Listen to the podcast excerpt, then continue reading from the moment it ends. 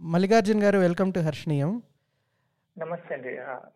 Thank you thank you so much for inviting me here మీరు Venkat Siddareddy interview చేసినప్పటి నుంచి నేను ఫాలో అవుతున్నాను హర్షిని పేజ్ అండ్ మీ పాడ్కాస్ట్ని చాలా చాలా బాగుంటుంది. అండ్ అండ్ థ్యాంక్ యూ మీతో మాట్లాడడం బాగుంటుందని నేను అనుకుంటున్నాను థ్యాంక్ యూ అండి. రచయిత రచనలు మొదలుపెట్టినప్పుడు మొట్టమొదటి రచనలు మెజారిటీ రచనలు ఆటోబయోగ్రఫికల్గా ఉంటాయి. కానీ మీరు మొదలుపెట్టింది ఇరానీ కెఫ్త్ రాశారు ముందర. తర్వాత. కాగితం పడవలు రాశారు. తర్వాత నల్గొండ కథలకు వచ్చారు ఓకే. నల్గొండ కథలు today he's become very very popular. అమెజాన్లో కూడా రేటింగ్స్లో ఐ థింక్ టాప్ ఫైవ్లోనో టాప్ త్రీలోనో ఉంది అది. అవునండి అవునండి. Yeah yeah yeah. మీ బాల్యం మీ మదర్ ఫాదర్ మీ ఫ్యామిలీ గురించి ఎక్కువ రాశారు వీటిల్లో. సో ఇది. మొదటి పుస్తకం కాకుండా మూడో పుస్తకం ఎందుకయింది? యాక్చువల్లీ నేను నిజంగా పుస్తకాలు రాస్తానని నేనైతే ముందు ఎప్పుడు అనుకోలేదండి. సో నేను ముందు నుంచి కూడా సినిమాల వాడిని. అయితే నేను సినిమాలు తీయాలి అనే కళ మీదనే బతికినవాడిని ముందు నుంచి.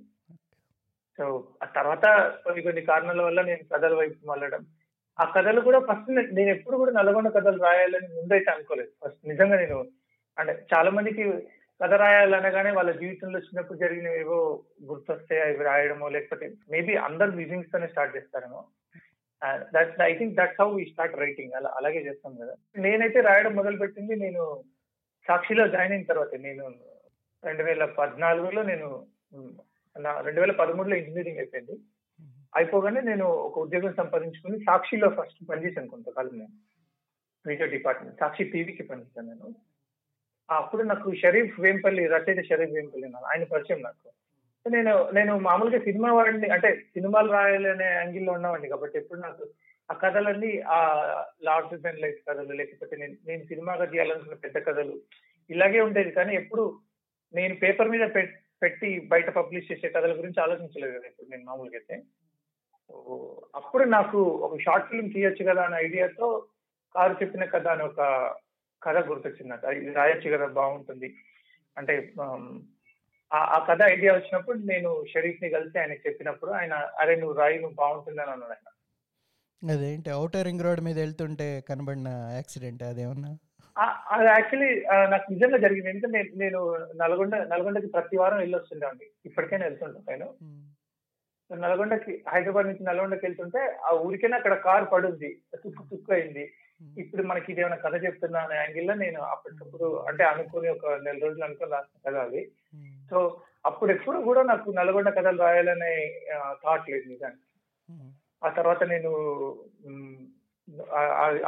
అదంతా తెలుసు కదా నా జీవితంలో. మళ్ళీ ఒక ఎనిమిది నెలలు నేను హెల్త్ పాడే ఇంట్లో ఉండటము మళ్ళీ తిరిగి రావడము. అప్పుడు నేను సాక్షిలో పూర్తిగా ఈ ఫీచర్స్ డిపార్ట్మెంట్లో పనిచేయడం ద్వారా మళ్ళీ నేను రైటింగ్లోనే ఉండటం. ఇట్లా వేరే వేరే కథలు ఎక్స్పోజర్ ఎప్పటికీ కూడా నేను అంటే నేను నేను నమ్మేది ఏంటంటే మన కథలన్నీ మన జీవితం నుంచే వస్తాయి. ఎక్స్టెన్షన్ ఆఫ్ ఇట్ అంటే మనం కొంచెం ఇప్పుడు ఈ ఈ ఒక గీత గీసుకుని ఇందాక వెళ్తాం తర్వాత ఇంకొంచెం పెద్ద గీత. ఎంత గీత గీసుకున్నా కానీ మనం మన రియల్ లైఫ్కి ఎక్స్టెండెడ్ స్టోరీ ఉంటుంది లేదానికి అనుకుంటాను నేను ఎప్పుడు కూడా. సో దట్ వే ఇలాంటి కేఫ్ అయినా కాగితం పురాలైనా అవి కూడా నా ఆటోబయోగ్రఫీ స్టోరీసే అంటే నా నుంచి వచ్చినవే కాకపోతే వాటి ఆ ఆ వాటి ఏమంటారు వాటి వాటి లైన్ చాలా పెద్దది. అంటే ఆ గీత ఎక్కడో ఉంది. నల్గొండ కథలు మాత్రం నా దగ్గర ఉన్న గీతలో చెప్పుకున్న కథలు అనుకుంటాను. సో నేనైతే ఇది చెప్పాలని ముందు ఎప్పుడు అనుకోలేదు. నల్గొండ కథలు రాయాలని. It was last two years నుంచి అనుకుంటాను ఖచ్చితంగా రాయాలి రాయాలని.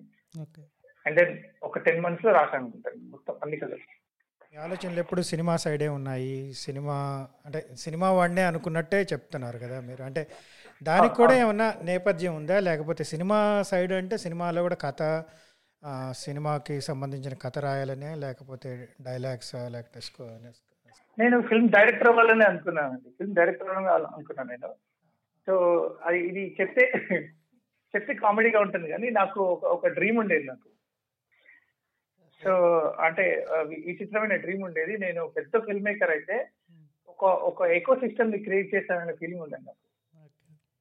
ఆ, అంటే చాలా సినిమాలు నా చుట్టూ నడుస్తూ ఉంటాయి. లైక్ అంటే నేను ప్రొడ్యూస్ చేస్తాను నేను డైరెక్ట్ చేస్తాను. ఇట్లా పెద్ద ఇది ఉండే నా డ్రీమ్స్. అంటే ఫిల్మ్ డైరెక్టర్ అవుతాను ఫిల్మ్ ప్రొడ్యూసర్ అవుతాను. ఇలాంటివి చాలా ఉండే నా డ్రీమ్స్. అఫ్ కోర్స్ ఇప్పటికీ ఉన్నాయి. So I wanted become film director so నేను సినిమాలు తీయాలని అనుకున్నాను ముందు నుంచి. అంటే కథలు కూడా అట్లా కథ ఎందుకు ఇష్టం నాకంటే మేబీ మా అమ్మ ద్వారా ఇష్టమని నేను చెప్పాను. ఒక దగ్గర రాసుకున్నాను నేను. మా. అమ్మ చదువుకోలేదు కానీ ఆమె చాలా ఇష్టంగా మంచిగా చెప్పేది కథలన్నీ. మా అమ్మ- కథలు ఏమన్నా వింటూ ఉంటాయి నాకు? హాయిగా ఉంటది అంటే ఇప్పుడు మనం శిల్పం అని శైలి అని ఇన్ని చెప్పుకుంటాం కదా. అవి ఏమి కథలకి అవసరం లేదు. వాళ్ళు చెప్పాలనుకున్న కథ ఉండాలి ఒకటే అనుకుంటాను. మా అమ్మ హాయిగా చెప్పే కథలన్నీ నేను వింటూ ఉంటాను తర్వాత మా నాన్న సినిమాటాకిస్లో పనిచేసింది కాబట్టి నేను ఆ తెలియకుండానే సినిమాలు ఎక్కువ చూడటం మా అన్నయ్య మా అన్నయ్య ఇన్ఫ్లుయెన్స్ నా మీద చాలా ఉంది. మా అన్నయ్య నాకు చిన్నప్పటి నుంచి సినిమాలు చూపించి ఈ సినిమా ఇట్లా తీసుంటారా ఇట్లా తీసుంటారా అని చెప్పడం. నాకు తెలియదు సినిమా కథ రెండు పార్లల్గా అట్లా ఆ థాట్ డెవలప్ అయింది అనుకుంటా. అండ్ నాకు తెలిసి నేను నేను చదువుకున్నప్పుడు కూడా ఎప్పుడు కూడా నేను నాకు కథ చెప్పడానికి ఈ సాహిత్యం అనేది ఒక మార్గం అని నేను ఎప్పుడు అనుకోలేదు. నేను ఎప్పుడు కూడా కథ చెప్పడానికి సినిమానే నా నాకున్న అవకాశము నాకున్న మీడియం సినిమా మాత్రమే అని అనుకున్నాను అప్పుడు.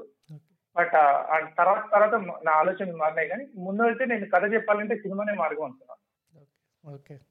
మీ కథల్లో కదా మీ ఇప్పుడు ఇరానీ కేఫ్ కానీ కాగితప్పడం ఇరానీ కేఫ్లో ఆ భాషకి నల్గొండ కథల్లో భాషకి చాలా వైవిధ్యం ఉంది కదా. అంటే అనుకోని చేయటమా? లేకపోతే నల్గొండ భాషలో రావాలని ఆ ఆ రకంగా చేయటం అంటే మీ ఉద్దేశం ఏంటి? నా- నా ఉద్దేశం అంటే చెప్తాను సార్ నేను ఇప్పుడు ఇప్పుడు నాకు చాలా సార్లు అనిపిస్తుంది అంటే ఇప్పుడు నేను హైదరాబాద్ వచ్చి ఒక ఏడేళ్ళు అయింది కదా. నా భాష కొంతలో కొంత మారిందని నేను చెప్తాను నేను. అంటే నేను నేను ఇప్పుడు నన్ను తీసుకుపోయి మళ్ళీ మా అమ్మ దగ్గర మా నాన్నతో మాట్లాడమంటే నేను మామూలుగా నల్గొండ వాళ్ళగానే మాట్లాడతా. ఇప్పుడు మిమ్మల్ని కలిసినప్పుడు లేదా బయట ఇట్లా మాట్లాడాలి లేదు లేదు అన్నప్పుడు కొంచెం తెలియకుండానే ఆ ఏమంటారు పత్రిక భాష లేకపోతే హైదరాబాద్లో అలవాటైన భాష ఒకటి వస్తుంది. బట్ నేను రైటింగ్స్ విషయంలోకి వచ్చేసరికి అంటే ఇది నా భాషకి సంబంధించి పర్సనల్గా మల్లికార్జున అనే మనిషి ఇలా ఉంటాడని చెప్పడానికి బట్ ఇన్ జనరల్ కథల విషయానికి వస్తే నేను కథకి ఏ భాష అవసరం ఏ శిల్పం అవసరం ఏ శైలి అవసరం ఇవన్నీ నేను పట్టించుకోనండి పెద్దగా అంటే నేను పట్టించుకోనంటే నా ఉద్దేశం ఆ నేను డెలిబరేట్గా చేయను ఆ పని. అంటే ఇప్పుడు నేను ఇది ఇలాగే చెప్పాలి ఇది ఈ భాషలో చెప్పాలి లేకపోతే దీనికి ఇలాంటి ఒక స్టైల్ అవసరమని నేను నమ్మను. నేను నేను అనుకోను అలా అలా అనుకొని చేయలేను ఏ పని నేను. సో ఒక్కొక్కసారి అది అది దానికి అది డిసైడ్ చేసుకుంటారేమో అని అనుకుంటాను నేను. ఇప్పుడు ఉరుసు కథలో కూడా నల్గొండ భాష ఉంటుంది. కాకపోతే మిగతా నరేటర్ భాష అంటే మామూలుగా మనం మన నార్మల్ తెలుగులాగా ఉంటుంది. అందులో మాటలు మాత్రం నల్గొండ నల్గొండ భాషలో ఉంటుంది. దానికి అది అవసరం అని నేను అనుకో అవసరం అని కూడా కాదు. అది ఆ కథ ఇలాగే చెప్పని నాకు అనిపించింది. బట్ నల్గొండ కథ లాగేటప్పుడు ఇది మొత్తం పూర్తిగా ఆ నేను నా బాల్యం నుంచి చెప్తున్న కథ కాబట్టి నా బాల్యం ఎలా మాట్లాడుతుందో అట్లా మాట్లాడితే చాలని నేను అనుకున్నా. సో పర్సనల్గా అంటే అనుకుని చేయలేను నేను ఏ పని. ఆ కథ నిర్ణయించుకుంటుందని అనుకుంటాను అంటే కథకి నుంచి ఏం లేదు కదా. ఆ కథే అనుకోవాలి. నువ్వు ఇలా రాయి ఈ కథని అని చెప్తే నేను రాసుకోవడమే.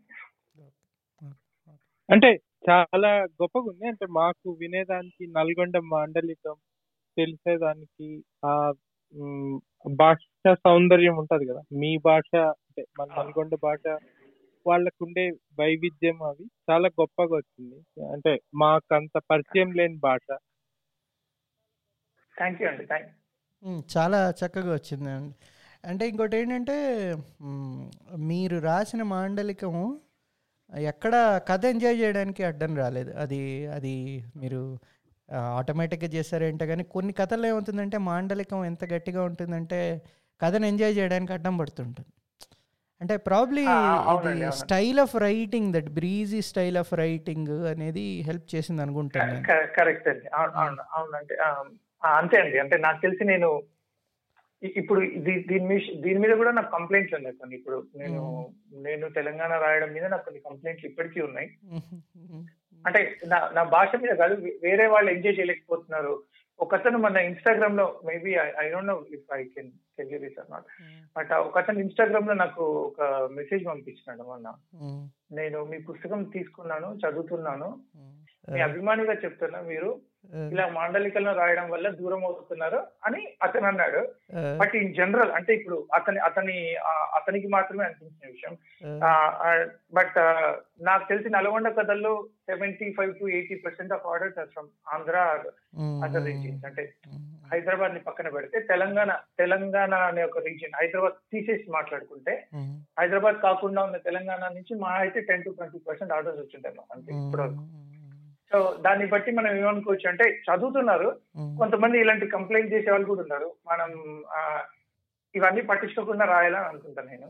అండ్ ఇంకొకటి ఏంటంటే కథకి కథకి ఈ కథకి ఈ భాష ద్వారా జీవం వస్తుంది లేకపోతే ఈ కథ ఇట్లా చెప్పడం ద్వారా దీని అందం ఉంటుంది అనుకుంటే మనం ఫస్ట్ అయితే రచయితలు ఎవరైనా వాళ్ళ కోసం కదా కథలు రాసుకోవాలి. సో యా నేను అందులో నాకేం ఎందుకంటే నా వల్ల ఎవరు నష్టపోయేది కూడా లేదు. నేను ఒక సినిమా తీస్తుంటే నా నేను ఒక సినిమా తీస్తుంటే నా కోసం ఒక ప్రొడ్యూసర్ పది కోట్లు ఖర్చు పెడుతుంటే జరగ జరగవచ్చు కానీ సో ఇక్కడ పెద్దగా నష్టపోయేది ఎవరు లేరు కాబట్టి సో నేను నాకు నచ్చిన భాష నాకు నచ్చినట్టుగా రాసుకోవచ్చు అనుకుంటున్నాను సొలమన్ విజయ్ కుమార్ అన్న కూడా అదే అన్నాడు మీరు. చూస్తే అది ఒక రకమైన స్టేట్మెంట్ అంటే లైక్ ఆ స్టేట్మెంట్స్ ఇవ్వడం కూడా అవసరమే అనుకుంటాను నేను కొన్ని కొన్నిసార్లు అంటే మనల్ని తెలియకుండా మనల్ని అందరూ కండిషన్ చేసి పెడతారు కదా అంటే నువ్వు ఇది రాయకూడదు ఇట్లా రాయకూడదు ఈ భాష ఎందుకు రాసినావు నువ్వు? నాకు నిజంగా చెప్తున్నా నేను నేను ఒక ఫస్ట్ కథ వలస పక్షిని అని ఒకటి మ్యూజియం రాసానని చెప్పాను కదా ఆ మ్యూజియం ని నేను మంచి అచ్చమైన తెలంగాణలో రాసుకుంటే ఒకరు చదివి నువ్వు నీకు మాత్రం ఒక సలహా ఇవ్వగలను ఆ- ఆవిడ పెద్ద రైటర్ సో ఆవిడ ఆవిడ పెద్ద రైటర్ అప్పుడు నీకు మాత్రం ఒక సలహా ఇవ్వగలను. నువ్వు రాయి ఎన్నైనా రాయి కానీ మంచి తెలుగులో రాయి ఇది కాదు అని అన్నాడు నాకు అప్పుడు I was I shock that మంచి తెలుగుకి అర్థమైంది. అంటే ఇది సో అంటే మనకు తెలియకుండానే కండిషనింగ్ చేసి పెడుతున్నాం కదా. మంచి తెలుగు అంటే మేము మాట్లాడేది లేదా మన మనకి ఇక్కడ కనిపిస్తున్నది మాత్రమే మంచి తెలుగు. మీరు తెలంగాణ నుంచి లేకపోతే ఇంకే భాష రాస్తే మంచి తెలుగు కాదని ఒక కండిషనింగ్ కదా అది. అది అండ్ ఈ భాషల్లో మనం కథలు రాస్తున్నామంటే అండ్ రాసిన తర్వాత వాటిని జనాలు మెచ్చుకోవడము అవి బయటికి వచ్చి జనాలు బాగుంది అంటున్నారంటే యాక్చువల్లీ మనం సక్సెస్ అవుతున్నట్టు. అంటే మనం మనం ఎవరైతే కాదంటున్నారో వాళ్ళకి వాళ్ళ ఎదురుగానే ముందు తెలిసినట్టు అనుకుంటున్నాను అది జరగాలి అది ఎప్పుడు. అండ్ ఐ విజయ్ కుమార్ అన్న అదే మన దాంట్లో చేసిందని కూడా I really love him for that. అంటే అది ఇంకా నెక్స్ట్ లెవెల్ ఉంటది కదా. మునికాంతపల్లి కథ. రైటింగ్ అంటే. సో సో మనం మన భాషని వీళ్ళు కాదంటున్న మాత్రాన ఆపకుండా ఉండకూడదు.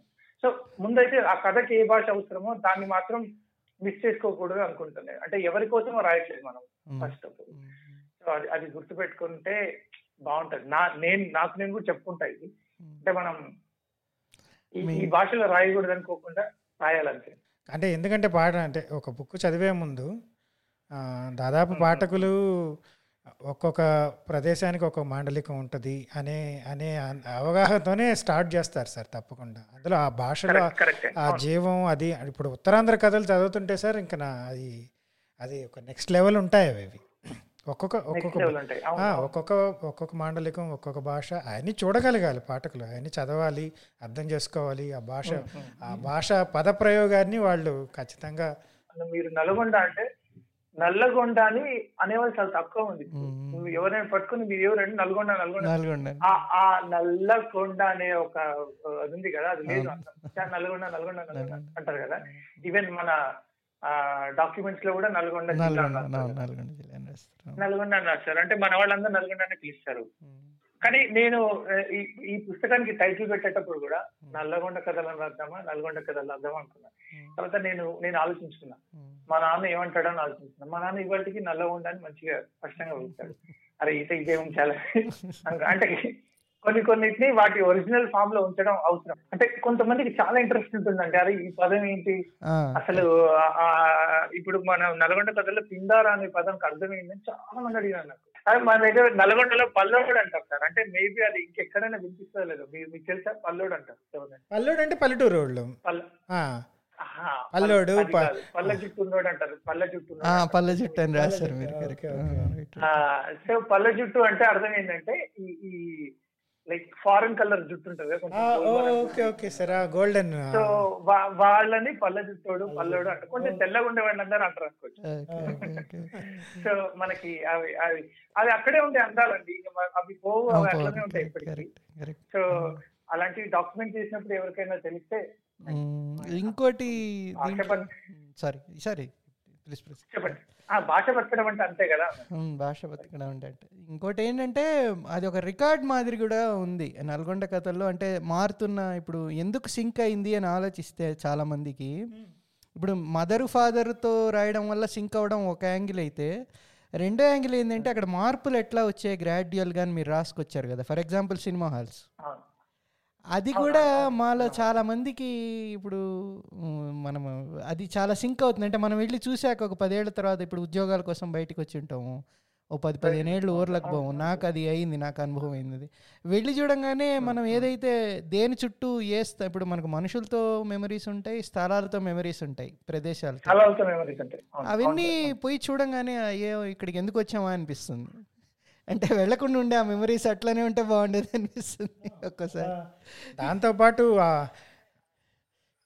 అంటే నాన్నగారి అలవాటు అంటే ప్రతి ఫోటోని ఫ్రేమ్ కట్టించుకొని గోడలుగా పెట్టుకొని అక్కడ నుంచి లైక్ అంటే ఒక కెమెరా కెమెరా యూసేజ్ దాని నుంచి డిజిటల్ కెమెరా రావటం రీళ్ళు పోవటము రీళ్ళు పోయి డిజిటల్ కెమెరా డిజిటల్ కెమెరా నుంచి అసలు సెల్ ఫోన్లు వచ్చేయటము. ఇట్స్ అంటే ఈ టెక్నాలజీ అనేది మన లైఫ్లో ఎటువంటి మార్పులు తీసుకొస్తుంది? దానివల్ల కొందరు ఎలా వాళ్ళ వాళ్ళ అంటే వాళ్ళు చేసే వృత్తులు ఎలా కోల్పోతున్నారు అనేది దాన్ని కూడా తీసుకోవచ్చు. కంప్లీట్గా అది ఒక మన లైఫ్లో ఎలా చేంజెస్ ఎలా వస్తున్నాయి గ్రాడ్యువల్గా అనేది కూడా it's a beautiful depiction sir అది. అంటే నచ్చింది ఏంటంటే ఇప్పుడు మీరు కేవలం మీ ఫ్యామిలీ గురించే మాట్లాడకుండా ఆ వాతావరణం గురించి కూడా మాట్లాడడం వల్ల దానికి బాగా ఒక స్ట్రెంగ్త్ వచ్చింది ఆ పుస్తకానికి. అంటే అంటే ఎవ్రీబడి కెన్ ఫీల్ సింక్ వస్తుంది ప్రతివాడికి చదివిన వాడికి. చాలా చక్కగా చేశారు అది. మీరు ఎక్కడ ముందు మాటలో నేను నల్గొండ గురించి చెప్తున్నాను పరిస్థితులను ఎక్కడ అనలేదు. యు లే- ఆల్వేస్ లేదండి. అంటే అది అది అది కూడా కాదండి. అంటే ఎగ్జాక్ట్లీ మీరన్నది కరెక్టే.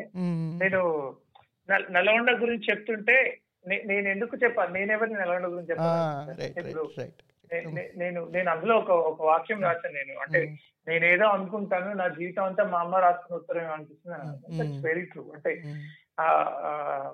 వాళ్ళ వాళ్ళ ద్వారా అంటే వాళ్ళ నుంచి మనం ప్రపంచాన్ని చూసినప్పుడు మనకి కనిపించే ఊరే కదా. అది నల్గొండ నాకు Nalgonda. So I mean maybe చాలా మందికి అది అలాగే కనిపించి ఉండొచ్చు. అండ్ ఇంకొక దగ్గర అన్నాను ఇది. కేవలం మా ఊరు కాకపోవచ్చు ఇది అందరి ఊరు కరెక్ట్ డెఫినెట్గా సార్. అందులో కొన్ని కొన్ని పెయిన్స్ అన్ని కామన్ పెయిన్స్ సార్. అంటే ఇప్పుడు ఇప్పుడు ఆ ఫోటో మధ్యలో అమ్మ నాన్నగారి పెళ్ళప్పుడు ఫోటో అక్కడ ఉండి ఉంటే ఎంత బాగుండు? అది అసలు అందులో అందులో మీరు ఇంకొక సెంటెన్స్ కూడా రాశారు. ఆ వయసులో ఆమె మన ఆమె మొహం మీద ఎప్పుడూ చిరునవ్వు కనిపించేది. కానీ మేము పెద్దయ్యాక ఆ చిరునవ్వు కోల్పోయినట్టుంది. దానికి మనం ఎంత బాధ్యులము అనేది అది అది ఇంకా మొన్న చదువుతున్నప్పుడు నాకు అనిపించింది సరే. ఈ కథ చదువుతున్నాను నేను కూడా మొన్న.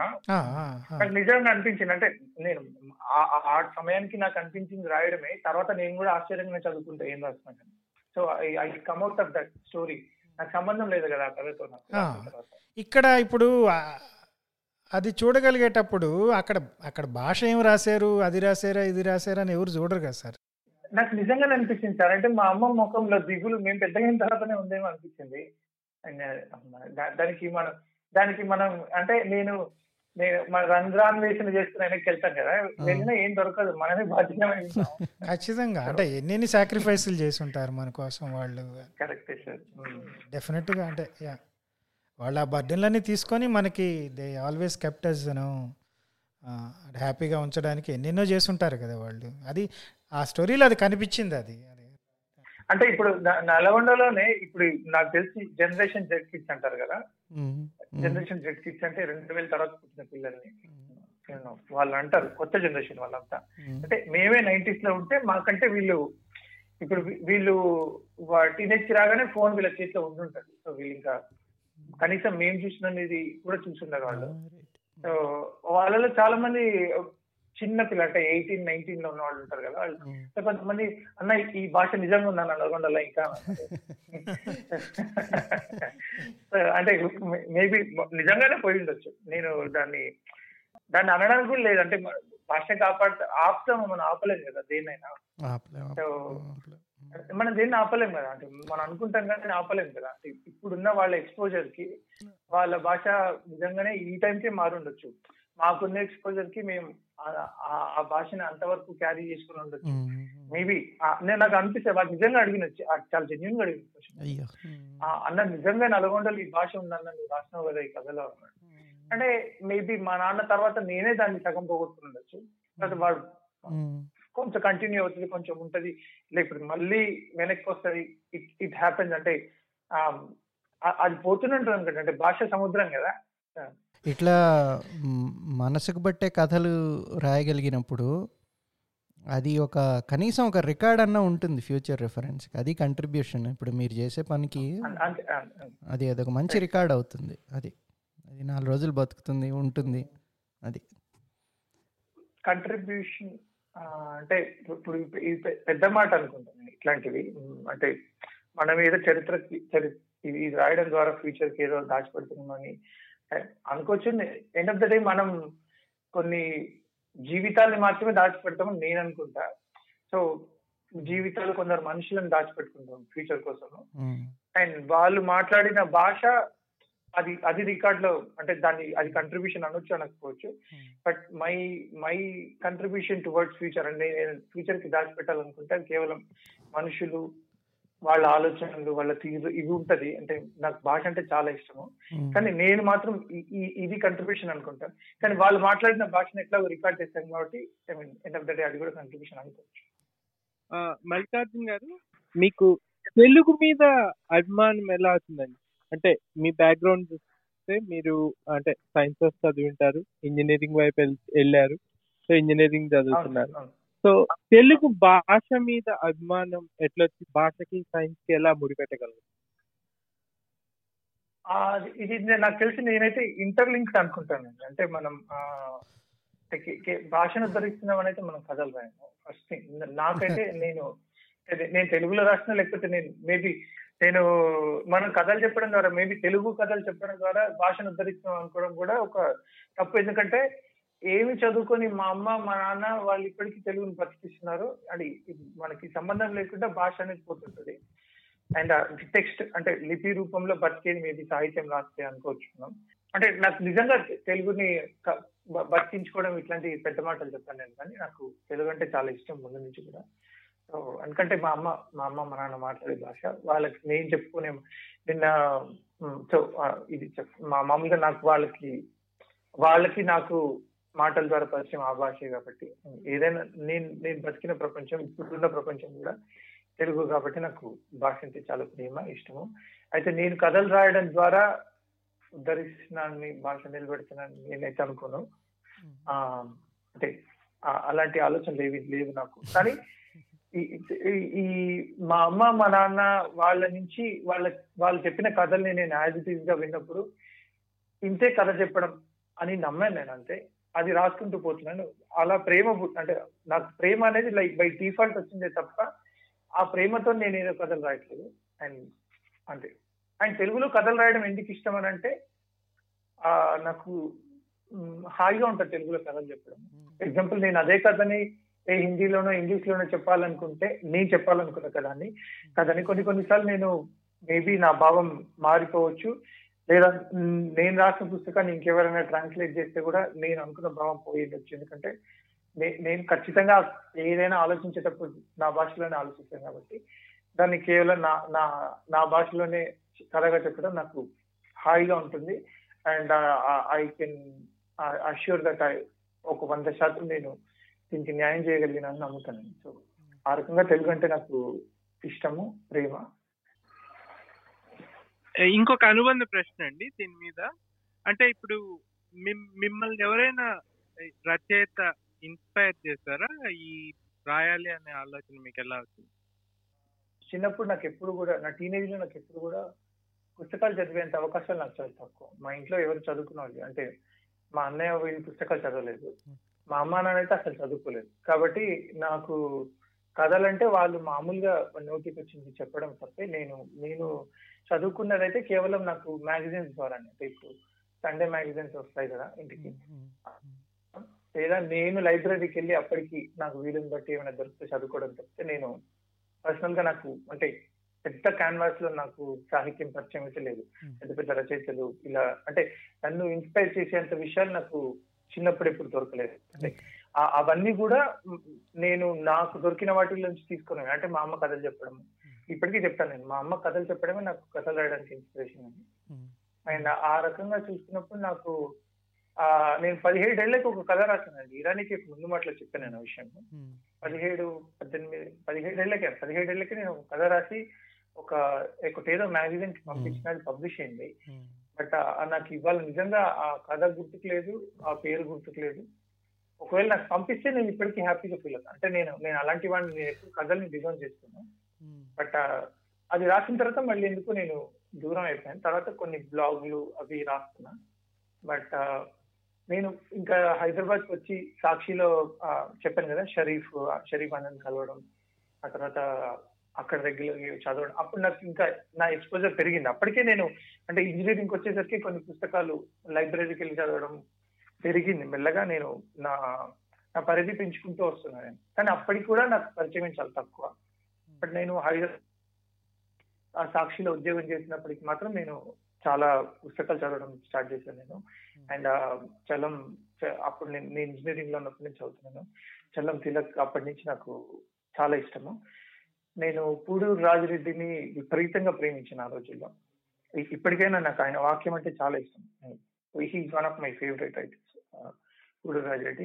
Mohammed Kabir Babu గారి కథలు ఇవన్నీ కూడా నేను వీళ్ళెవరు నా- వీళ్ళెవరూ నాకు పరిచయం లేనప్పుడు కేవలం లైబ్రరీలో ఊరికిన దొరికిన పేర్లు పిక్ చేసుకొని చదువుకోవడం అంతే కానీ నేను ఈయన బాగా రాస్తాడని నేను తెలుసుకొని చదివిన ఏమీ లేదు. వాళ్ళందరూ వాళ్ళంతటా వాళ్ళు నాకు దొరికిన వాళ్ళు అంటే ఇదొక ఇది ఒక పేపర్లోనో ఇక్కడ దొరికితే లేకపోతే లైబ్రరీలోనో దొరికితే చదువుకునే వాళ్ళే.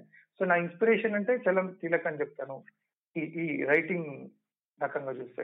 బట్ మామూలుగా కథ చెప్పడం అంటే మా అమ్మ మా అమ్మనే చెప్తాను ఇన్స్పిరేషన్. అండ్ ఇప్పుడు నేను కదీర్ గారిని రాజిరెడ్డి గారిని విపరీతంగా అభిమానిస్తాను. వాళ్ళ వాళ్ళు నేను ఏం రాసినా చదువుతుంటాను వాళ్ళు. ఆ టైంలో ఇంజనీరింగ్ చేసేటప్పుడు. కదీర్ గారు మెట్రో కథలు రాస్తుండేవాళ్ళు తర్వాత మెట్రో కథలు రాస్తుండే కదీర్ గారు. రాజిరెడ్డి రియాలిటీ చెక్ అని. నేను కేవలం రియాలిటీ చెక్ అని చదవడానికి నేను ఆదివారం సాక్షి ఫండే కొంటున్నాను అట్లా అట్లా నాకు సాహిత్యం అంతవరకు తెలుసు. తర్వాత ఇప్పుడు నా ఎక్స్పీరియన్స్ చాలా పెరిగింది. అంటే నేను హైదరాబాద్కి వచ్చిన తర్వాత ఈ ఏడేళ్ళలో చదివి చదివింది చాలా ఎక్కువ నేను. బహుశా ఇప్పుడు ఈ ఏడేళ్ళలో చదివింది ఒక సెవెంటీ పర్సెంట్ అనుకుంటే దానికి ముందు చదివింది థర్టీ పర్సెంట్. సో కానీ నా ఇన్స్పిరేషన్ మాత్రం ఆ థర్టీ పర్సెంట్ చదివిన రోజుల నుంచే ఉంది. నేను రాయడానికి. ఇప్పుడు ఇప్పుడు ఇప్పుడు ఇన్స్పిరేషన్ అని చెప్పడం I I read lot of books to for my exposure అంటే కొత్తగా ప్రతి విషయం తెలుస్తుంటుందనే కానీ ఇప్పుడు ప్రతిదీ అఫ్ కోర్స్ ప్రతిదీ ఎక్స్పో మనకి ఇన్స్పిరేషన్ బట్ రైటర్స్ అయితే చాలా కీలక అని చెప్తాను అండ్ మా అమ్మ మా అమ్మ ఖచ్చితంగా. ఒక ప్రశ్న మల్లికార్జున్ గారు. మీరు ఒక కథలో నేను చదివాను నల్గొండ కథలో కథలో. అంటే మీరు కాలేజీకి వెళ్ళిన ఫ్రెండ్స్తో వెంటనే అంటే క్లాసులు లేకపోతే లేకపోతే వెంటనే వాళ్ళు ఏమైనా మూవీకి వెళ్తుంటే మీరు వెంటనే ఇంటికి వచ్చేయాలని లేకపోతే ఒక ఒక దగ్గర కూర్చుంటే మీకు మీ మెదడులో అంటే మీ బుర్రలో తిరుగుతూ ఉండేవి. అంటే అంటే ఈ ఊరు అంటే ఇక్కడ ఒక బిల్డింగ్ ఉండేది ఈ రోజు లేదు. ఇక్కడ ఒక ఒక ఈ టైప్ అంటే. అంటే అవన్నీ కంప్లీట్గా మీ బుర్రలో మీకు ఒక దృశ్య రూపంలాగా కనిపిస్తూ ఉండేవి అన్నట్టు రాశారు అవి. ఆ ఆ విధమైన విజువలైజేషన్ మీకు చాలా హెల్ప్ అయిందా? రా రచనలో అంటే రాయడానికి అంటే ఒక అంటే మనం రాసేటప్పుడు కొన్ని పాత్రలనే కాదు చుట్టుపక్కల సరౌండింగ్స్ని కూడా మనం వర్ణించాల్సి వస్తుంది అది. చాలా మీరు అంటే గొప్ప ప్రశ్న అడిగినారు అంటే నిజానికి నేను చాలా సార్లు ఆలోచించుకుంటా ఉంటాను సడన్గా మీరు అడిగినారు కదా ఇప్పుడు. అవునండి. ఈ తర్వాత ఈ మధ్యాహ్నం నేను ఏదో పని చేసుకుంటా ఉంటాను నేను. ఈ రెండున్నరకు సడన్గా నాకు చాలా అకస్మాత్తుగా మా ఇంటికి ఈ జనవరికి డిసెంబర్కి జనవరికి మధ్య కాలంలో మా చిన్న షాప్ ఉంది కదా కిరాణా షాప్. అక్కడికి రేగి బండ్లు పట్టుకొచ్చి ఒక ఆమె షేర్ డబ్బా లెక్కన అమ్ముతుంది అది సో అట్లాంటి ఒక ఇమేజ్ నాకు పాపప్ అవ్వచ్చు తెలియకుండా. సడన్గా నేను ఆమె ఏం చేస్తుండొచ్చు ఇవాళ అని ఆలోచిస్తాను. ఇట్లా నాకు చాలా విజువల్స్ మనకు తెలియకుండా విజువల్స్ పాపప్ అవుతుంటాయి మన లోపలికి. సో ఐ థింక్ నాకు మేబీ చాలా మందికి ఇట్లానే ఉంటదేమో. నాకైతే నా మెమరీస్ అన్ని విజువల్స్ రూపంలో సేవ్ అయింది అనుకుంటాను నేను. సడన్గా ఎందుకు ఏవి ఏవి బయటకు వస్తాయో తెలియదు ఇప్పటికీ నేను నేను ఆలోచిస్తుంటే నల్గొండ కథలు రాసిన తర్వాత ఇప్పుడు ఇప్పుడు నేను రాయనివి ఇంకా చాలా ఉన్నాయేమో అనిపించింది. బట్ మేబీ ఆ టైంకి అనుకునేవి రాశాను అంతే. That that help me lot అంటే సడన్గా నేను నేను నల్గొండ కథలు రాయాలనుకున్నప్పుడు ఏమేం కథలు రాయాలని చెప్పి ఒక ముప్పై టైటిల్స్ అనుకున్నాను నేను. అప్పుడు ఆ, ఇంకా అవి నేను మామూలుగా కథలు ఊరికేనే రాయాలని చెప్పి పేపర్ మీద రాయను ఎప్పుడు. నాకు అది ఇష్టం ఉండదు. అంటే ఏదో ప్రెషర్ పెట్టుకుని నువ్వు ఇవాళ ఈ కథ రాయాలని అయితే రాయలేను నేను. అది నా వెంటబడాలి ఫస్ట్. సో నేను ఇంకా దాని గురించి నిరంతరం ఆలోచిస్తూ ఉండాలి. అలా పాప అంటే అలా- ఆలోచిస్తున్నప్పుడు అంటే ఈ- కథల గురించి ఆలోచిస్తున్నప్పుడు మామూలుగా అయినా నేను ఏ పని చేస్తున్నా నాకు నా బాల్యం ఎప్పుడో ఒక గుర్తొస్తుంటది అట్లా కాకుండా ఈ కథల కోసం మాత్రం నేనే వెతుకుతూ వెళ్ళాలి వాటికి సో అప్పుడు అలా అక్కడ నాకు సేవ్ అయిన ఆ ఇమేజెస్ అన్నిటిని పట్టుకుంటే నాకు ఏం కథలు కనిపించినా అవి రాస్తుంది దట్ దట్ హెల్ప్ మీ అండి యాక్చువల్లీ ఆ ఇమేజెస్ లేకపోతే మేబీ నేను ఈ కథలు రాయలేనేమో ఆర్. ఆ, కొన్ని మీ కథల్లో కొన్ని పాత్రలు చూస్తే కూడా అది ఆ, మీకు వచ్చిన విజువల్ అంటే ఆ దృశ్య రూపంలో ఇంపార్టెంట్ ఆ. నేను ఆ. నేను మా ఇంటికి అప్పాలు అమ్మడానికి ఒక ముస్లాం. ఎగ్జాక్ట్గా సార్. అదే అదే ఒకడు చెప్పబోతున్నా చిన్న- నేను అడగబోతున్నాను ఒకడు చిన్న చీటీ మీద రాసి ఆ చిన్న పిల్లాడు వాడు అది అది ఇప్పటికీ గుర్తుంది కానీ వాడి ఫేస్ గుర్తులేదు చిన్న క్యూట్గా మా ఇంటికి వచ్చాడు. సో ఆ విజువల్స్ లేకపోతే నేనైతే కథలు రాయలేను. I I want that visual in my mind అంటే అలాంటివి వచ్చినప్పుడే నేను వెంటబడటం అంటే అదే నాకైతే. వాడి బుర్రకు వచ్చిన చిన్న ఆలోచన ఎంత బాగా రాశారు సార్ అది? అంటే వాడు ఆ బస్ టికెట్ చూస్తే వాడికి వాడికి బస్ టికెట్ ఓకే వీళ్ళు ఏదో ఇస్తున్నారంటే పాపం వాళ్ళ అమ్మకి మాకు ఒక అకౌంట్ ఉందని అడిగి తెలియదు. అయితే నేనేమనుకో మీరు ఇందాక అబ్బాయి గురించి మనం అనుకున్నాం కదా అంటే అబ్బాయికి ఐడియా వచ్చిందని. అలాగా అలాగా నేను ఎవరి ఎవ- ఎవరి కథల్లో అయినా నేను భాగమైనా అని తెలుసుకోవాలనుకున్నాను చెప్పాను. తెలియకుండా. అంటే ఎవరో ఎక్కడో ఒక- ఒక ఒక ఆర్ట్ ఫామ్ని ప్రొడ్యూస్ చేసి ఉంటారు ఫర్ ఎగ్జాంపుల్ నల్గొండలోనే ఒక ఆర్టిస్ట్ ఉన్నాడు పెయింటింగ్ గీస్తున్నాడు వాడు నేను నేను మా దోస్తులందరం సందుల నుంచి ఉరుకుంటా పోతుంటే వాడు ఒక ఇమేజ్ తీసుకొని గీస్తున్నాడు. అతను నాకు ఎప్పుడు చెప్పాడు నువ్వే రైజ్ అని. నేను తెలుసుకోలేను బట్ అంటే people might become part of అది చదివిన అబ్బాయి నాకు తెలిసి మన పుస్తకం చదవకపోయి. కరెక్ట్ సో ఆ- ఆ- ఆ ఎవడు నల్గొండ తెచ్చినాడు కానీ వాడు ఇది ద స్టోరీ అంటే మనకి రియల్ లైఫ్ అనేది స్టోరీస్ ఎంత అవసరం నేను నేను నమ్ముతా. అంటే బికాజ్ మన జీవితం నుంచే రావాలి ఏ కథలైనా అంటే మనం వేరే వాళ్ళ కథల్లో భాగం అవుతాం సో మనం వేరే వాళ్ళ కథల్లో భాగం అవుతాం మనం నాకు ఒక్కోసారి నాకు ఆ ఆ విజువలైజేషన్ మరీ ఎక్కువై నాకు నాకేమైనా అదేమైనా శాపం అనిపిస్తుంటుంది సార్ ఒక్కోసారి మరీ ఎక్కువ ఎక్కువగా చాలా మంచిది అనుకుంటా సార్ నేను ఒక్కొక్కసారి. అంటే అంటే మనము యాక్చువల్లీ మావాడి ప్రాబ్లం వేరు. నేను చెప్తా మీరు కంప్లీట్ చేయండి. నేను చెప్తా మావాడి ప్రాబ్లం. అంటే నేను ఉర్స్ అనే కథలో ఉర్స్ అనే కథలో నేను యాక్చువల్లీ మా ఉర్స్ అనే కథలో నేను చివరిలో పర్స్లో ఇరవై రూపాయలే ఉంటే బొమ్మ కొనిచ్చి అమ్మ నడుచుకుంటూ పోతుంది. దిస్ రియలీ హ్యాపెనింగ్ మై ఇది యాజ్ ఇట్ ఇస్గా జరిగింది మా ఇంట్లో. మా అమ్మ మా అమ్మ నేను మాత్రమే మేము ఊరి నుంచి వస్తున్నాం బస్సు దిగినాం గడియారం దగ్గర దిగినాం. ఉర్స్ అయిపోయింది. ఉర్స్లో రెండు మూడు షాపులే ఉన్నాయి. సో ఆ షాపులలో ఏదో అంటే రేటు గురి అవన్నీ అంటే నెంబర్లు కరెక్ట్ ఉండకపోవచ్చు. మేబీ మా అమ్మ వాడు ఎంతో అన్నాడు ఒక బొమ్మ కారు బొమ్మ అడిగాను నేను తీసుకున్నాం ఉమ్, మా అమ్మ తీసుకుంది మళ్ళీ ఆమె చిన్న పర్సు తీసుకెళ్ళి జాకెట్లో తొక్కుకుంది నన్ను ఎత్తుకొని ఇంటికి నడుచుకుంటూ పోయింది. ఈ ఇమేజ్ ఈ- ఈ ఇమేజ్ నిజంగా నాకు ఒక ఒక ఒక ఆదివారం నాకు నేను సాక్షిలో పనిచేస్తున్నప్పుడు ఒక ఆదివారం నాకు ఖాళీ ఇంటి ఇంటికి సెలవు వస్తే ఇంటికి వెళ్ళి ఇంట్లో ఊరికనే కూర్చొని మా అమ్మ పడుకుంది నేను ఏదో ఆలోచించుకుంటూ ఉన్నాను. సడన్గా ఎందుకు గుర్తొచ్చింది? నాకు ఈ ఇమేజ్ గుర్తొచ్చిందండి. ఉమ్, అండ్ ఈ ఇమేజ్ గుర్తుకు రావడం వల్ల నేను ఒక కథ రాయాలి. మేబీ ఆ కథ ఆ కథ మిగతాదంతా నేను ఫిక్షనైజ్ చేసిందంట. ఇది ఇలా జరిగింది. ఓకే, దాంట్లో జరిగేవన్నీ. కానీ ఆ ఒక ఇమేజ్ రావడం వల్ల నాకు ఒక కథ పుట్టింది. సో అందుకే నాకు నాకు చాలా ఇష్టం ఇమేజెస్ అంటే. So Sure. మీకు అలాంటి ఇమేజెస్ ఉన్నాయంటే మీరు ఇంకా గొప్ప నాకు చాలా చాలా. నాకు నాకు నడిచే ఆలోచనలన్నీ ఇమేజ్ రూపంలోనే నడుస్తుంటాయి. నడవడమే కాదు. వాడు ఉన్నది జరిగిందే కాకుండా వాడు మ్యాజిక్ రియలిజం స్థాయికి ఆలోచించుకుంటూ ఉంటాడు. అదొక పెద్ద ప్రాబ్లం మాకు అందరికి మమ్మల్ని అందరినీ అట్లా కాదు. మమ్మల్ని అందరినీ రాక్షసులుగా అట్లా కూడా ఊహించుకుంటూ ఉంటాడు. అది మాకు చాలా off and after repeated problem friends అందరికి హర్షతో. యాక్చువల్లీ కాగితం పడవలు మొత్తం ఇమేజెస్ మీద ఉమ్. మీరు కాగితం పడవలు చదివాను చదివాను ఇరాన్ కేఫ్ నల్గొండ కథలు పోలిస్తే. కాగితం పడవలు మాత్రం డిఫరెంట్గా అంటే నేను నేను నేను నా నా రైటింగ్ స్టైల్ నేను అనలైజ్ చేసుకున్నాను. నాకు అనిపించింది అంటే ఈ మూడు ఎక్కువ కథలు అంటే కథలు స్టోరీస్ బేస్డ్ ఈ ఈ రెండు పుస్తకాలు అనుకుంటే కాగితం పడవలు మోర్ ఆఫ్ ఇమేజెస్ అంటే అవి అవి ప్రేమలేఖలు నేను కేవలం వాటిని ప్రేమలేఖలను అనలేను. అలాగే వాటిని పూర్తిగా కథలను కూడా అనలేను. సో నేను అందుకే వాటికి ప్రేమలు కథలను పెట్టుకున్నా టైటిల్. అవి మోర్ ఆఫ్ ఇమేజెస్ అంటే అవి అవి ఇప్పుడు నేను సడన్గా ఒక బస్లో వెళ్తుంటే ఒక వాటర్ బాటిల్ నా చేతిలో ఉంది దాంట్లోంచి ఒక ఒక నీటి బిందువు ఇలా ఒక చిన్న సర్కిల్ని ఫామ్ చేసుకుని ఆ సర్కిల్ చుట్టూ పారబోల పారబోల చుట్టూ ఒక వాటర్ నీటి బిందువు తిరుగుతుంది. నేను దాని పోలికతో ఒక ఒక ఇమేజ్ని క్రియేట్ చేశాను సో అలా నేను మేబీ ఎక్కువ అబ్జర్వేషన్ చూసి అవి అన్ని దాచిపెట్టుకొని అలాంటివి అలాంటివి కథల్లో వచ్చినప్పుడు వాటి డ్రాఫ్ట్ బాక్స్ అనే కథలో నేను ఈ ఇలాంటి ఒక దృశ్యం రాశాను. నేను. ఇది నిజంగా జరిగింది. నేను మా అమ్మ ఒక ఏడు కిలోమీటర్లు నడిచి వెళ్ళినాము. మర్రిగూడ నుంచి కృష్ణాంపల్లి అని మా పెద్దమ్మ వాళ్ళ ఊరికి. నడుచుకుంటూ వెళ్ళిన తర్వాత మా పెద్దమ్మ మమ్మల్ని గుర్తుపట్టింది ఓరే నువ్వానే చెల్లె అని మా మా పెద్దమ్మ.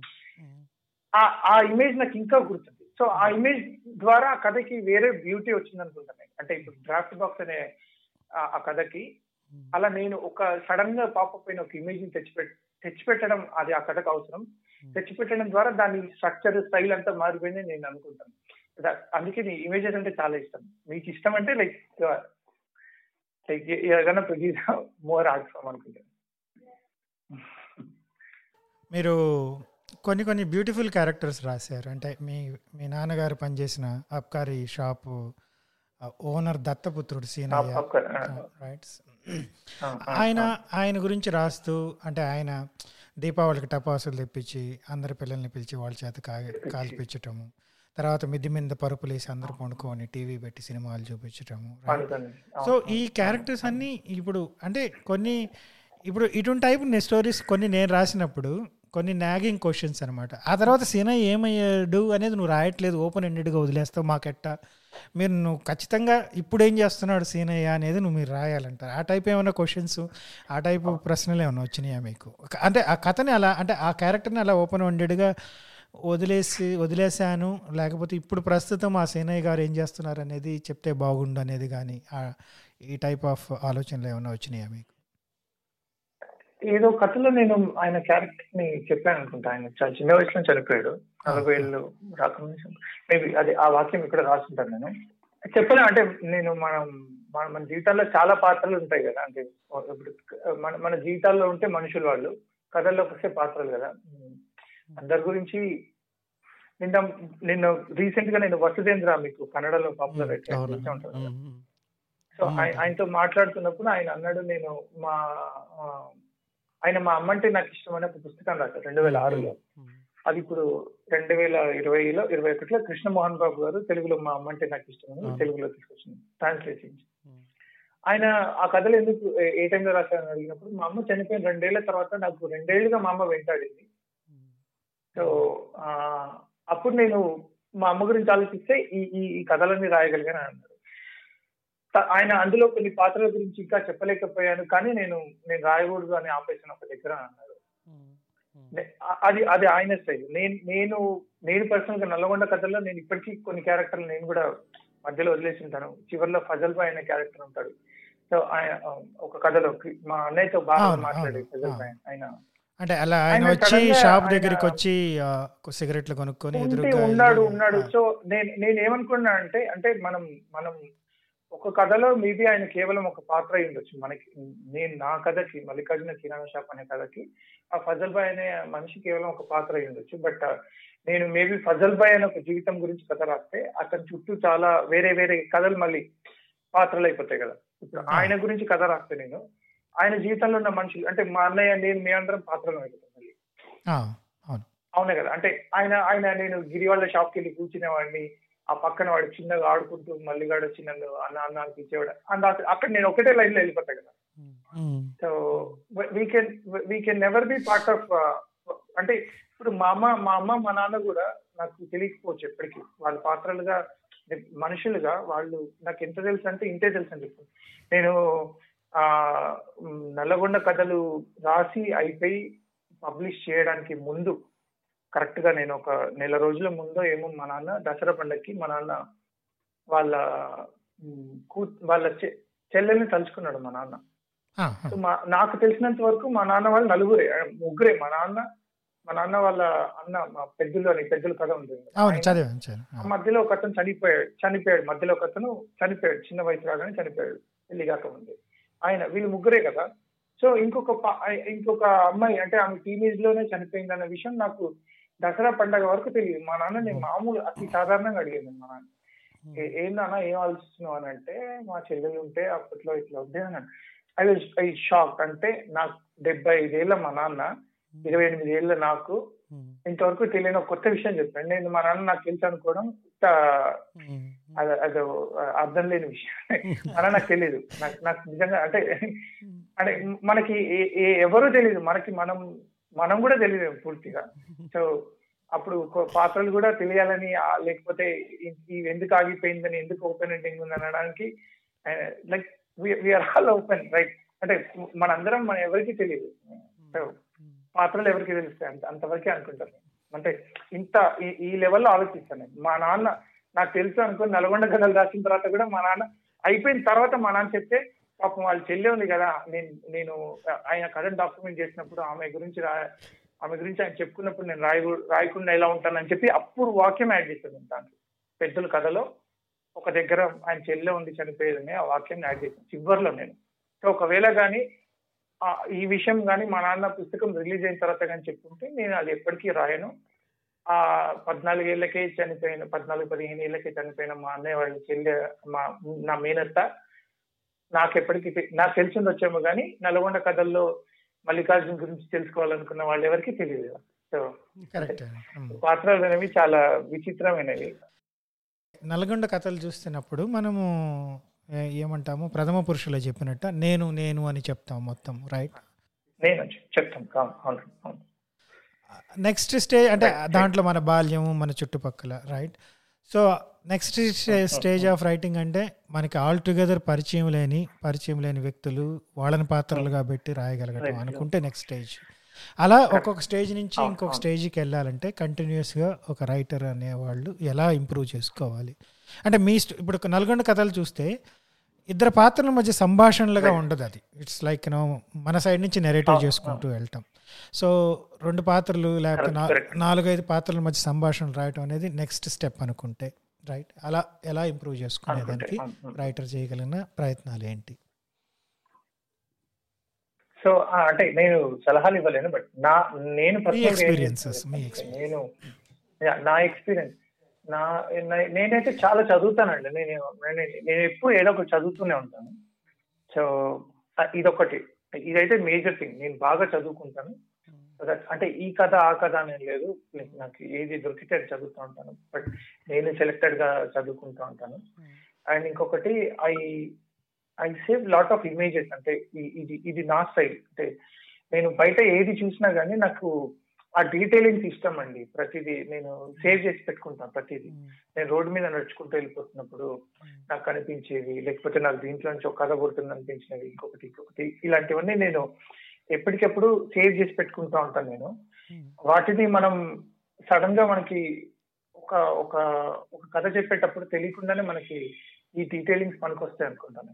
అంటే మనం చాలా మంది ఎక్కడ ఫెయిల్ అవుతారంటే వాళ్ళు చూడండి మీరు కొన్ని కథలు చూస్తే వాళ్ళు ఫస్ట్ పర్సన్ కథలైనా థర్డ్ పర్సన్ కథలు ఏవైనా కానీ వాళ్ళు ఆ- డిస్క్రిప్షన్లో వాళ్ళు ఎక్కడికి వెళ్తారంటే వాళ్ళు దృశ్యాన్ని లేకపోతే అంటే ఆ కథకి ఏమవసరం దాన్ని చెప్పకుండా వాళ్ళ వాళ్ళ జడ్జిమెంటల్ పాస్ చేస్తుంటారు కదా ఎక్కువ. ఇప్పుడు అంటే జడ్జిమెంటల్ స్టోరీస్ అయిపోతాయి కదా అంటే వాళ్ళ అభిప్రాయాలతో కథలు వస్తాయి కదా.